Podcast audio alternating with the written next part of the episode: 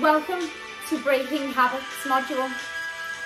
We've all got habits that we would like to break and new habits that we would like to create.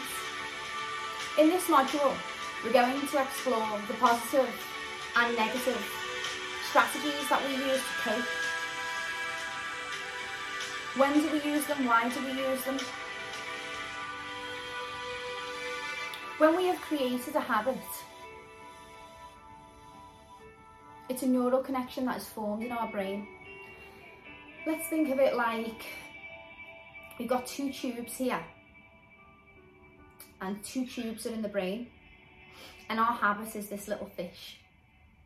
So, this tube, this, this habit has gone through this tube over and over, meaning we've done it hundreds of times. So the habit knows the way. It knows the way, and this tube over time has got thicker and thicker and thicker and thicker because we've built this habit up. So it's really easy for us to go this way. It's really easy for the fish to swim through this tube here. And these tubes are neural connections in our brain. So now, here we are now, and we want to go the new way. We want to go into the new tube. So this is us trying to create a new habit. And as the fish comes towards this tube, it's small because it's brand new, it's small. So the fish is like, mm, can't get in. I can't get in this tube. And it's easier for it to go through the other tube. As the fish moves through the tube, the new habit that we're creating, which is a new neural connection that we're creating in our brain, the tube will get thicker and thicker and thicker and thicker. Now, science says it's 21 days to form a new habit. There are some studies that say it's a little bit more, some say it's a little bit less.